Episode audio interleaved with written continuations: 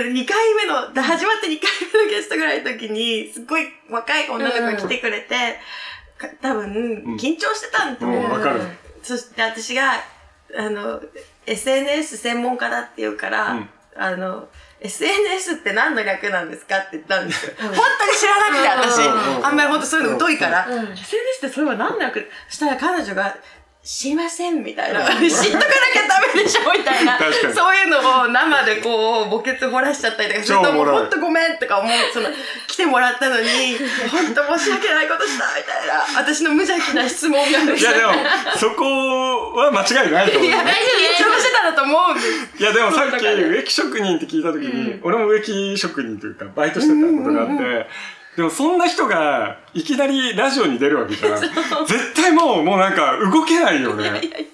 しかもまだなんかこう喋りながらだったらいいんだけど、さっきのこうなんかカモンみたいな感じで、あの、カビラさんとかすげえ上手くて、なんか、そこでブワーって喋られると、なんかもうこれにはついていけないみたいな。うのか。そう。だからなんか業界みたいな感覚があって、あれは結構ね、きついなと思いながら。でもすごい、あれはすごい面白くて、もともと人と会うのがすごく好きだったから、その、それがやっぱりメインですごく好きで、特にあのコーナーは、なんかこう、プロが来てくれるでしょ、いろんな専門家だったり。うんうんこの間はお弁当とかうん、作ってくれたり、お弁当の時も料理人面白かった。そうて。すごい素敵な方。大体人たちだったり、こう極めてる人たちってうんなんかい、共通の言語みたいのがうんうんない。うんあるあるあるあるあるある。そそれを、あ、この人からもこの言葉出てきたみたいな。ああ、なるほど。この人もこんなこと言った。あいいんだ、これで、うんみたいなのが、うん私の中でコンパイルされてくるんです。それが楽しくて楽しくて、誰も気づいてないと思うんですけど。そのトークの中で。トークの中に。でももしかしたらリスナーは気づいてるかも。気づなんか、こそうそう、ん同じその空気感っていううんか、うんうん多分毎回聞いててもその違和感を、そのジャンルが違う人、めっちゃオタクみたいだけどさ、うん結構聞いてるから、多分毎回違ってもそんなに、ジャンルが違うとちょっと違和感感じるじゃん。うんでも耳からそんなに違和感感じないのは、多分同じシンパシーの中で話してたりとか、うん会話の温度がそんなにいつも変わってないから、うんうんうん常に熱いの。熱いし、テンポもいいし。ってことは多分、その、聞き手がちゃんと相手の人のキャッチボールの、ななんだろうな、テンポをコントロールしないとそういう風にならないから、うんあお話聞くの上手だなって思う。いやーもう失敗、それこそ本当に、あの、この質問の方が先だったんじゃないのとかやっぱり聞きやすいのってこうだったよねとか、もう私とかもこれ聞きたいとかになると、もうすぐ行っちゃうから、うん ああ、めっちゃ飛ばしちゃったみたいな。そう。ストの人はさ、なんか次順番でこれ来るっていうの知ってるからさ、みんな目が点になってるとかするごめんとか思うけど、ああと思って、わかる。本当そう。でもなんかこう、ラジオもやってて楽しいですよ。あの、やっぱ生で、うん。こう、みんなが聞いてくれ、なんか、一番楽しいのは嬉しいなと思うのは、こう、やっぱり会った時にラジオ聞いてますよって言われると、やっぱり、やっぱ自分が今挑戦してる場なので、洋服だと台本持たずに何でも喋れるんですよ。うんなんか昨日みたいなうんプレゼンテーションとか、頭の中にあることだから。うんうんでも、そうじゃないものを情報として伝えるって、やっぱ言葉の勉強になりますね、うんすごい。昨日のプレゼンはあんまり緊張してなかったの？あれって緊張し、緊張はしないですね、昨日は。ああいうのは、自分のそのまんまを出す場所だからってことでしょ。むしろなんか、誇張して言い過ぎることを気をつけます。あやっぱ今の時代すぐあパラパラパラってニュースになるから、結構私大きく言うことが多い。俺も。そうなんかあ言っちゃうよね。言っちゃうよ わかるわかるわかる。なんだろうあれ、虚言じゃないんですいや、けど。虚言じゃないけど盛り上がっちゃって、あ、多分これ言い過ぎてるって思って、でもみんなそれを、それるから、あ、そう違うのってなっても多分ね、遅いの、それ。そうそうそう。それはめっちゃ気をつけました。なんか、そっか。例えばセレクトショップはもう決まってるんですか？あの、決まってますとか言っちゃった方うんがうん、いろいろ物事が早かったりするだろうなとか思ううとん、言っちゃう時があって、私。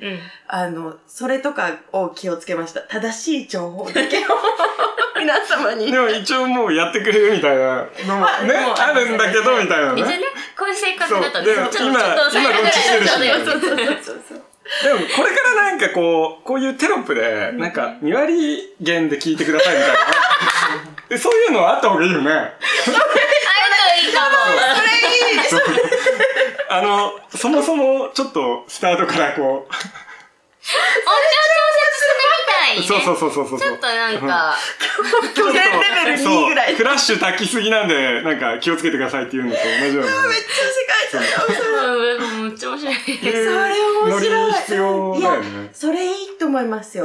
今誇張すんのと、うんうんそのナチュラルでいるって、ナチュラルに誇張してるからうん違うような気がしていて、うんうんなんかさっき言ったやっぱファッションって余裕がないと買えないじゃない。うんだからその、なんか貧困なところとか戦争してるところの国の人たちは洋服買う余裕がないから、やっぱその余裕を買う、余裕があるから買える幸せってあるのに、なんか今のデザイナーも買う人ももしかしたら半期に一回買わなきゃいけないとか、なんか新しいものを作らなきゃいけないっていう、なんか縛られてるファッションに関わってる人がすごい今多いような気がしてて、あ今回マリエちゃんがこう出したなんかあのナチュラル感とか、うん少し抜きがある感じっていうのは、なんか新しい何か一歩をこうなんか踏み出すような気がしていて、うん。だからそうそのなんかやっぱりおしゃれだと思っていてそのおしゃれその余裕感とかっておしゃれかっこいいことよりシャレの方がすごく大事というか、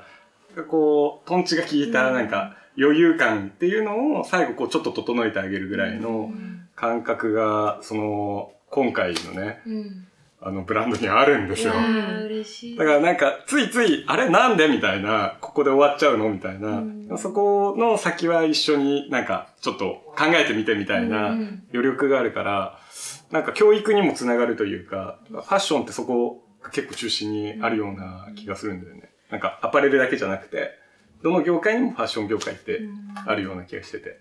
じゃあ本当に一石マン、一石さんの活動してることが、やっぱり自分も憧れる活動なんで、いろんなことしてるけど、なんかちゃんと環境うん。にも考えたり、優しさもあって、うん。かっこいいプロダクトも出してるし、忘れられないのが、あの、リフレクターみたいで使っうん作ったあの、でっかいジャケットみたいな。あれ、超、未だに欲しいと思ってて、超かっこいいと思う。自分知んないのあると思うから、プレゼント。買います買いますいやいやか忘れてましプレゼントしますた。あれ、本当忘れられなくて。ちょっとインスタで上げて。あげます、あげます、もちろん。え、じゃあさ、もうそろそろ時間ね、あれだけど、そんな？